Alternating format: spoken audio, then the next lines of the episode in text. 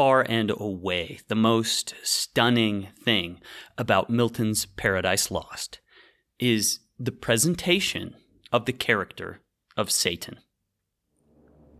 And this has led to endless debates about the poem, about the purpose that John Milton has in writing this poem and whose side he's really on. Because when you read the first two books of Paradise Lost, you can't help but notice the fairly evident and obvious fact that Satan is written as the traditional epic hero. Not only that, but he's also the world's greatest possible underdog. And who doesn't love the story of an underdog rising above their circumstances? And what American, by the way, doesn't love the story of a freedom fighter fighting against tyranny? For these and so many other reasons in the text, many of which we will read today, Satan is often read as the hero of this poem. And that's really bizarre. Like, I don't have to tell you how strange it is for a Puritan poet in the 1600s to dare to write this character in this way.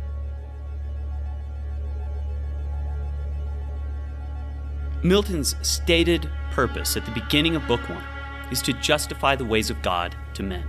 And then he immediately leaps into the perspective of God's great enemy. We've already begun to speculate as to why that is.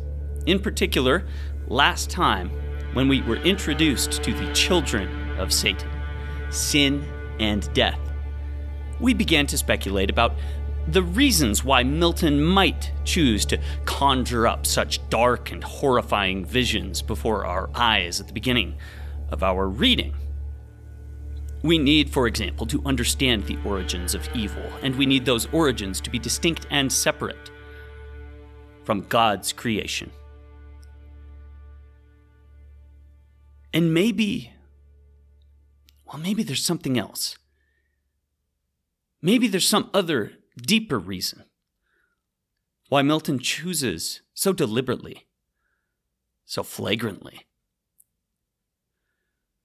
to put the reader into the position of sympathizing with the devil himself. Today, that devil is going to make good his escape from hell.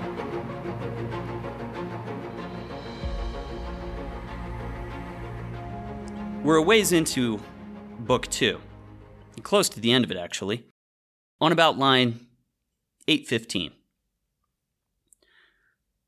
Satan has just finished learning the backstory of this snaky sorceress who keeps the key to the gates of hell. This backstory is disturbing, horrifying, and truly upsetting to the reader, and maybe even to Satan. But if it is upsetting to Satan, he doesn't show it. While he was, just now, ready to murder both of these characters in order to get through these gates, now that he understands his relationship to them, knows them a little bit better, and knows what they want, he's going to change his tone significantly. She finished. And the subtle fiend his lore soon learned, now milder, and thus answered smooth.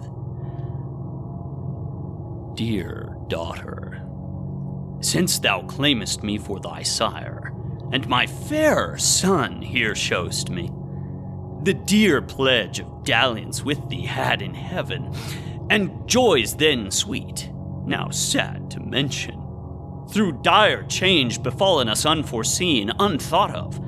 No, I come no enemy, but to set free from out of this dark and dismal house of pain both him and thee, and all the heavenly host of spirits that in our just pretenses armed fell with us from on high.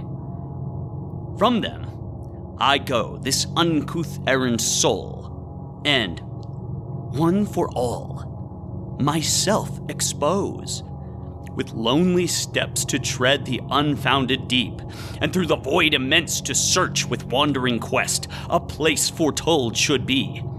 And by concurring signs, ere now created vast and round, a place of bliss in the purlieus of heaven, and therein placed a race of upstart creatures, to supply, perhaps, our vacant room, though more removed, lest heaven, surcharged with potent multitude, might hap to move new broils. Be this, or aught than this more secret, now designed, I haste to know. And this once known, shall soon return and bring ye to the place where thou and death shall dwell at ease, and up and down unseen, wing silently the buxom air embalmed with odors. There ye shall be fed and filled immeasurably. All things shall be your prey. He ceased, for both seemed highly pleased, and death grinned horrible, a ghastly smile, to hear his famine should be filled, and blessed his maw destined to that good hour. No less rejoiced his mother bad, and thus bespake her sire. The key of this infernal pit, by due and by command of heaven's all powerful king, I keep by him forbidden to unlock these adamantine gates. Against all force, death ready stands to interpose his dart, fearless to be o'ermatched by living might. But what owe I to his commands above, who hates me? and hath thither thrust me down into this gloom of Tartarus profound to sit in hateful office here confined inhabitant of heaven and heavenly born, here in perpetual agony and pain, with terrors and with clamors compassed round of my own brood that on my bowels feed. Thou art my father, thou my author, thou my being gavest me. Whom should I obey? But thee, whom follow? Thou wilt bring me soon to that new world of light and bliss among the gods who live at ease, where I shall reign at thy right hand, voluptuous as beseems thy daughter and thy darling, without end. Thus saying, from her side, the fatal key. Sad instrument of all our woe, she took. And towards the gate, rolling her bestial train, forthwith the huge portcullis high up drew, which but herself, not all the Stygian powers could once have moved. Then, in the keyhole turns the intricate wards, and every bolt and bar of massy iron or solid rock with ease unfastens. On a sudden, open fly, with impetuous recoil and jarring sound, the infernal doors. And on their hinges, great, harsh thunder that the lowest bottom shook of Erebus. She opened, but to shut excelled her power. The gates wide open stood, that with extended wings a bannered host, under spread ensigns marching, might pass through with horse and chariots ranked in loose array. So wide they stood, and like a furnace mouth cast forth redounding smoke and ruddy flame. Before their eyes, in sudden view, appear the secrets of the hoary deep a dark, illimitable ocean without bound, without dimension, where length, breadth, and height, and time and place are lost. Where endless night and chaos, ancestors of nature, hold eternal anarchy amidst the noise of endless wars, and by confusion stand. For hot, cold, moist, and dry, four champions, fierce, strive here for mastery, and to battle bring their embryon. They, around the flag of each his faction, in their several clans, light armed or heavy, sharp, smooth, swift, or slow, swarm a populace, unnumbered as the sands of Barca or Cyrene's torrid soil, levied to side with warring winds, and poise their lighter wings.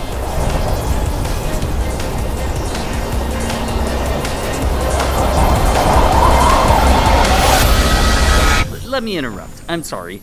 I have to interrupt Milton here because I think I'm I'm getting kind of carried away uh, with the poetry and and really I mean how could you not? It sweeps you completely off your feet, or at least it does me.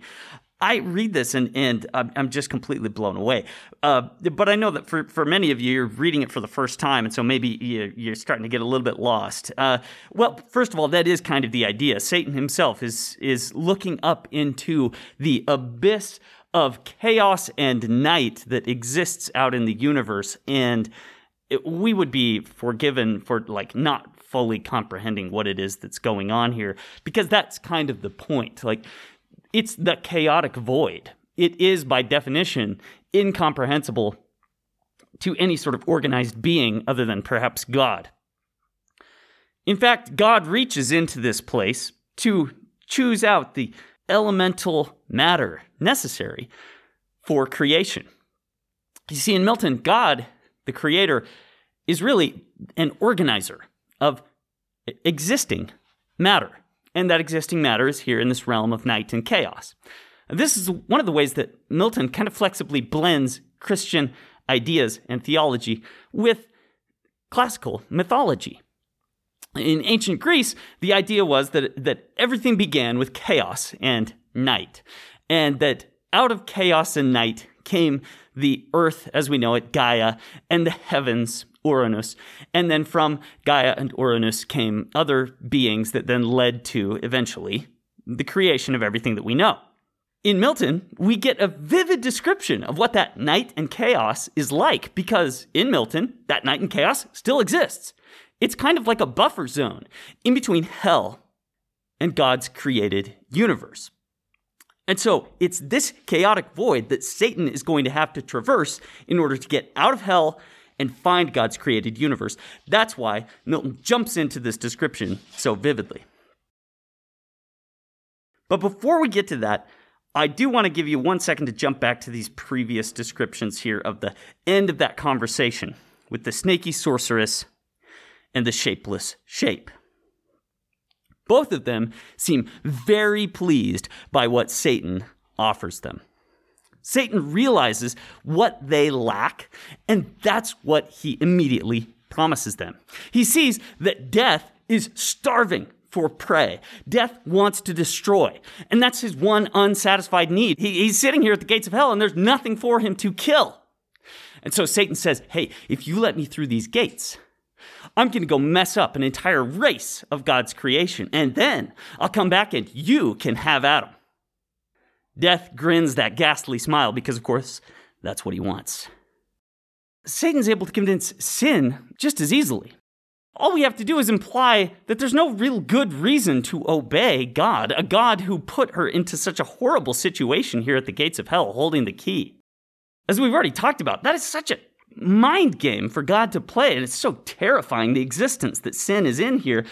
And so, really, just looking at Satan and realizing Satan is her father, Satan is her creator. Who else should she obey?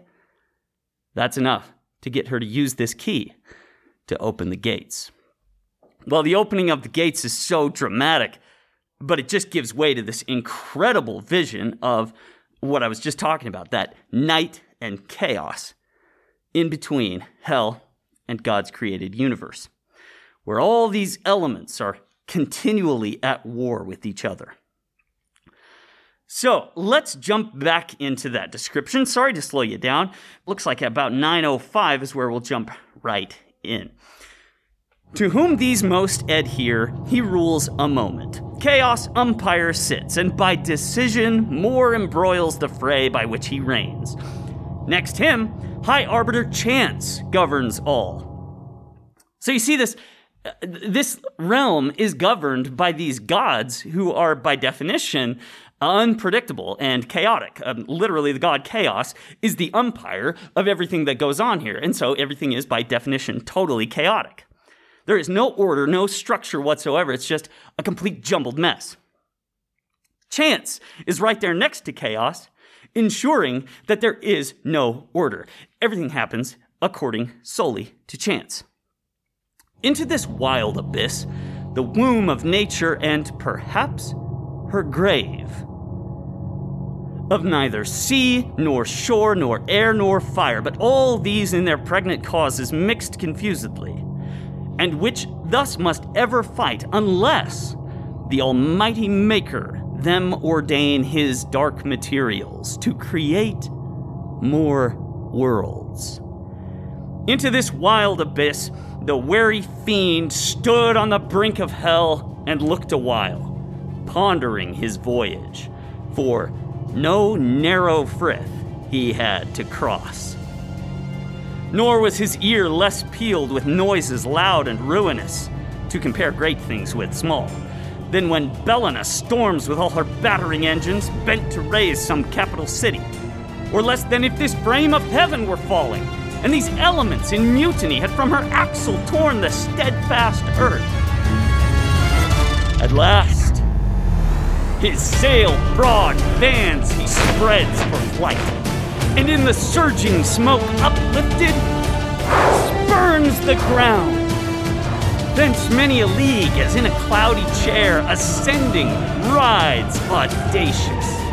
I gotta say, this description is so cinematic. There's something about the quality of this visually that is just so incredibly effective. You've got the gates of hell, which already is so dramatic the way that they open on these massive hinges.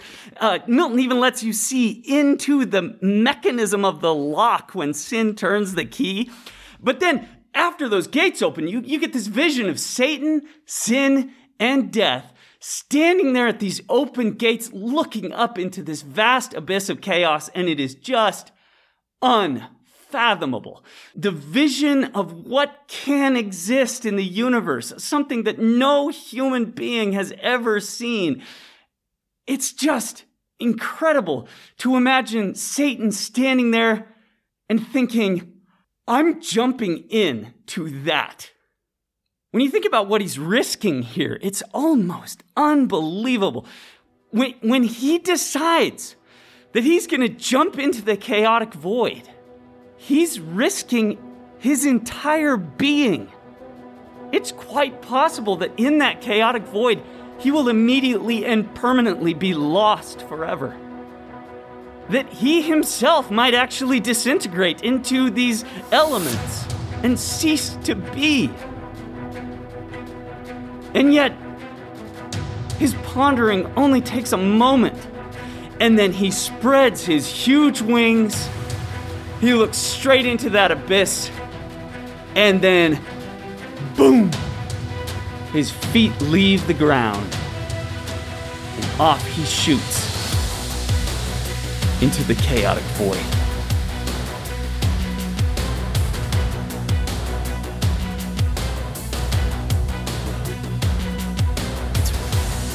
Kind of moving. The audacity of it. It really is just so impressive. But it doesn't last for long because Unfortunately, within this chaotic void, there is no stable air in which to fly. And that's why that seat, soon failing, meets a vast vacuity. All unawares, fluttering his pinions vain, plumb down he drops 10,000 fathom deep, and to this hour down had been falling, had not by ill chance the strong rebuff of some tumultuous cloud, instinct with fire and nitre, hurried him as many miles aloft. That fury stayed, quenched in a boggy Syrtis, neither sea nor good dry land, nigh foundered, on he fares, treading the crude consistence, half on foot, half flying. Behooves him now both oar and sail As when a griffin through the wilderness with winged course, or hill or moory dale pursues the Arimaspian, who by stealth had from his wakeful custody purloined the guarded gold, so eagerly the fiend, or bog or steep, through straight, rough, dense, or rare, with head, hands, wings, or feet pursues his way, and swims, or sinks, or wades, or creeps, or flies. At length, the universal hubbub wild, stunning sounds and voices all confused, borne through the hollow dark, assaults his ear with loudest vehemence. Thither he plies undaunted, to meet there whatever power or spirit of the nethermost abyss might in that noise reside, of whom to ask which way the nearest coast of darkness lies bordering on light. When straight, behold, the throne of chaos and his dark pavilion spread wide on the wasteful deep. With him enthroned sat sable vested Night, eldest of things, the consort of his reign. And by them stood Orcus and Ades, and the dreaded name of Demogorgon. Rumor next, and chance, and tumult, and confusion, all embroiled, and discord with a thousand various mouths. Well, so we're getting to what is the most structured part of this chaotic void, and that is the pavilion on which these gods rule. You notice that Satan kind of gets here just by sheer good luck, or as Milton says, bad luck. Satan was trying to fly through this void, but there was no air, and so he began to fall. But then, as he was falling, there was an explosion randomly, and this random explosion propelled Satan back up. All of a sudden, he finds himself in water and he's kind of swimming. It would be really nice if he had a boat, Milton says. But now he's just wading because all of a sudden it's not that deep. And then he's walking around and now he's flying again because the elements continually change around him. This is the ultimate triathlon. And Satan, of course, well, he's ready for this. He can fly, he can swim, he can hold his breath forever, he can survive an explosion. Because he was created by God. As one of the highest and most powerful angels in heaven. And that power appears to be on display here, along with his absolutely indomitable will part of what makes him so inspiring. That's so tragic. A character. Well, Satan, he's proud, right? His, his uh, sin is pride. But he's not too proud to ask for directions. Satan sees chance and rumor and tumult and confusion and discord, these gods of the chaotic void, and he heads on over to ask them how the heck he's supposed to get out of here. To whom Satan turning boldly, thus Ye powers and spirits of this nethermost abyss, chaos and ancient night, I, I come no spy with purpose to explore or to disturb the secrets of your realm, but by constraint, wandering this darksome desert, as my way lies through your spacious empire up to light, alone and without guide, half lost, I seek what readiest path leads where your gloomy bounds confine with heaven, or if some other place from your dominion one the ethereal king possesses lately, thither to arrive I travel this profound. Direct my course. Directed, no mean recompense it brings to your behoof if I, that region lost, all usurpation thence expelled, reduced to her original darkness and your sway, which is my present journey. And once more, erect the standard there of ancient night. Yours be the advantage all, mine the revenge. Thus, Satan. Right? So that's what Satan said. I'm trying to find God's created universe in order to destroy it. What's in it for you, Chaos? Well, you get some territory back. How does that sound? Can you help me find this place? And him Thus the anarch old, with faltering speech and visage incomposed, answered, I know thee, stranger, who thou art. That mighty leading angel, who of late made head against heaven's king, though overthrown. I saw and heard, for such a numerous host fled not in silence through the frightened deep, with ruin upon ruin, rout on rout, confusion worse confounded, and heaven gates poured out by millions her victorious bands pursuing. I upon my frontiers here keep residence. If all I can will serve that little which is left so to defend, and on still through our intestine broils, weakening the scepter of old night. First, hell, your dungeon, stretching far and wide beneath. Now, lately, heaven and earth, another world, hung o'er my realm, linked in a golden chain to that side heaven from whence your legions fell. If that way be your walk, you have not far, so much the nearer danger. Go and speed, havoc and spoil and ruin are my gain. He ceased.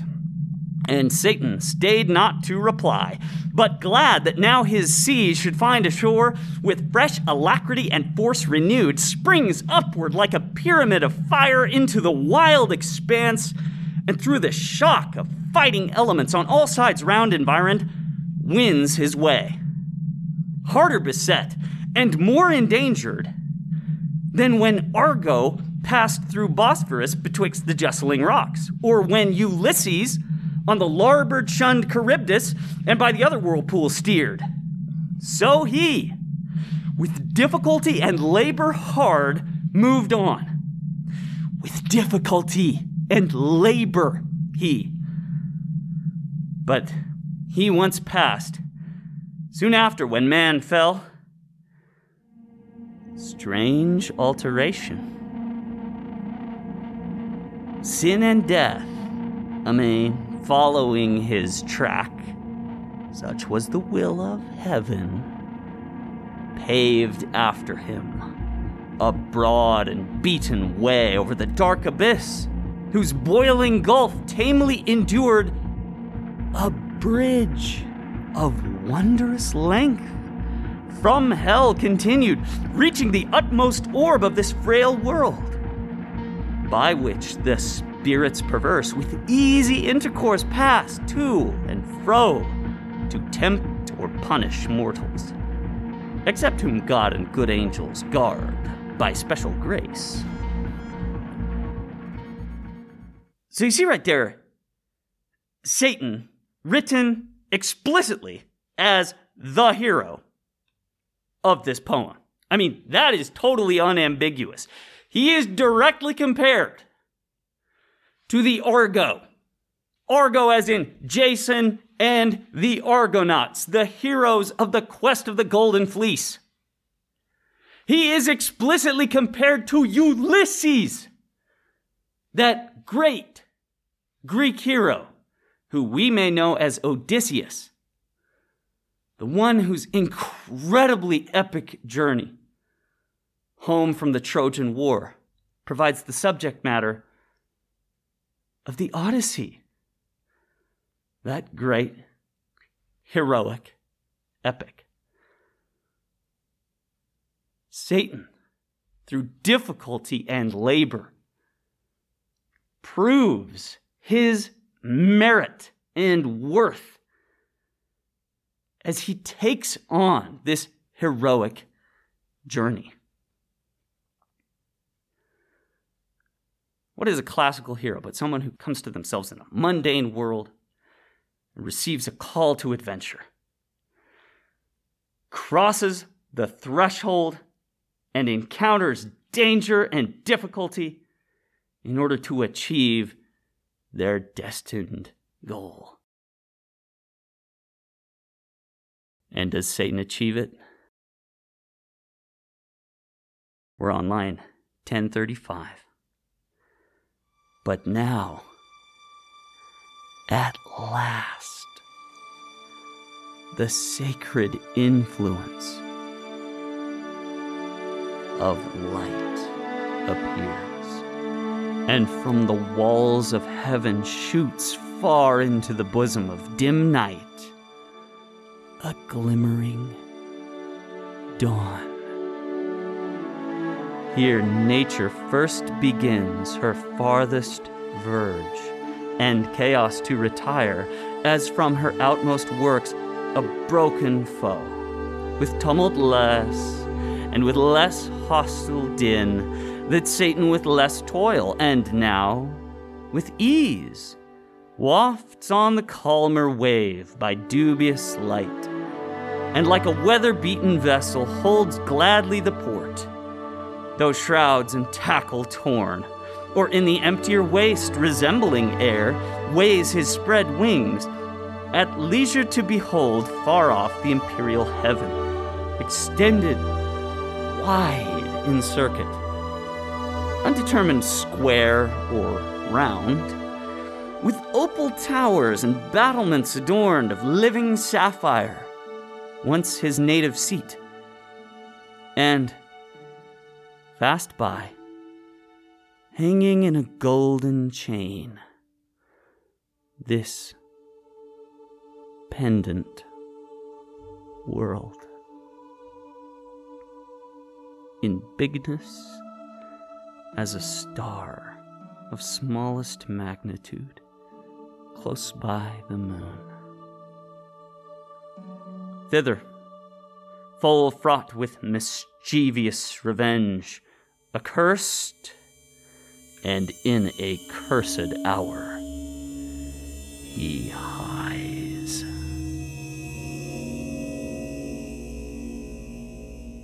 The beauty of this moment stands out all the more dramatically against the dark and horrifying, chaotic background of books one and two. At the very end of book two, Satan has returned to the realms of light from which he fell. He sees heaven, the Empyrean, this place which, up until just nine or ten days ago, was his home and hanging from heaven on a little golden chain is this brand new place the earth. I can't help but think about Carl Sagan's beautiful description of a photograph that was taken by a spacecraft called Voyager 1 this was back in the 1970s and a much earlier era of space exploration. And the United States sent off a couple of probes to take pictures of some of the great gas giants Jupiter, Saturn, Uranus, and Neptune. Well, just as one of these probes was almost out of reach in terms of our ability to manipulate it, to tell it what to do. Carl Sagan, who is part of the team, said, Let's turn the camera around and point it back at Earth.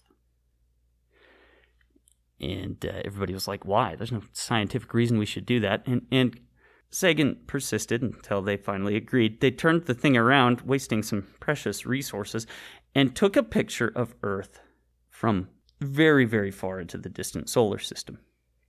Earth was nothing but a, a couple of pixels. The picture is really grainy and small. Take a look at it if you can. It's just this little dot in the middle of a beam of light, a little lens flare or something. And there's something really majestic in the way that Carl Sagan described it. From this distant vantage point, the Earth might not seem of any particular interest. But for us, it's different. Consider again that dot. That's here. That's home. That's us. On it, everyone you love, everyone you know, everyone you ever heard of, every human being who ever was, lived out their lives. the aggregate of our joy and suffering. Thousands of confident religions, ideologies, and economic doctrines.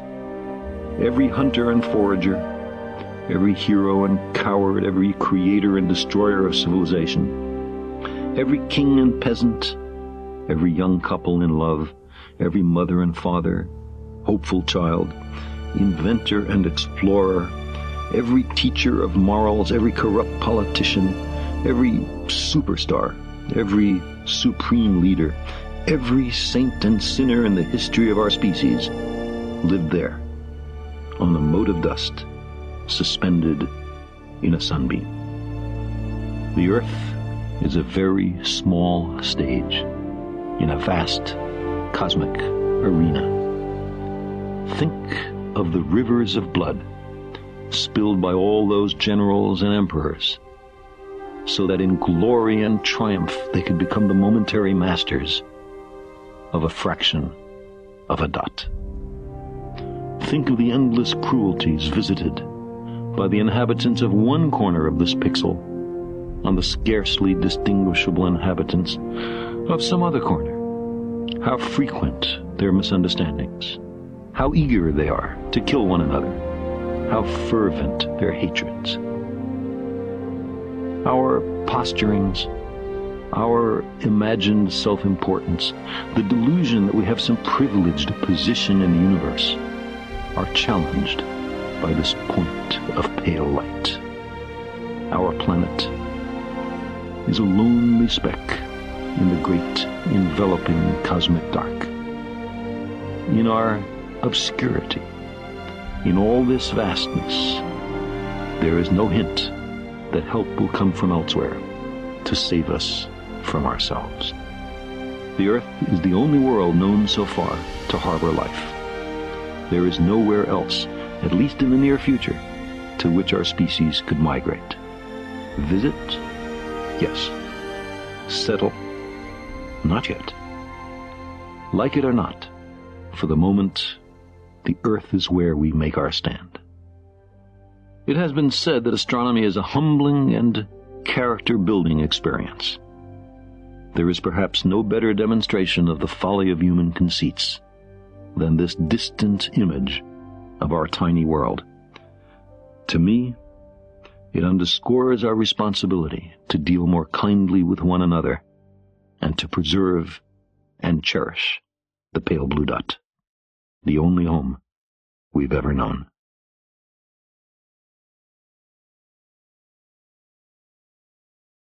The beauty and the fragility of this incredible planet on which we live, floating out in space.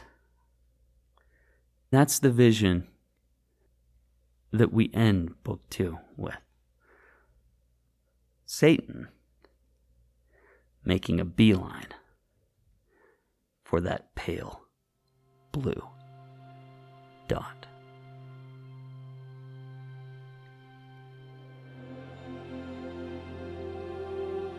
Next time,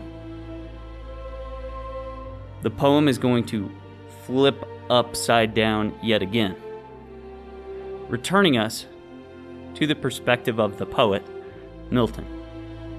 And he is going to bring us up to the perspective of God. As blasphemous as books 1 and 2 have perhaps been, the book 3 takes it to the next level because God Himself has lines, like monologues. We are going to get explicitly the perspective of God within the context of this story, and hopefully, He's going to have some compelling answers for some of the mysteries that Milton has begun to explore in this poem.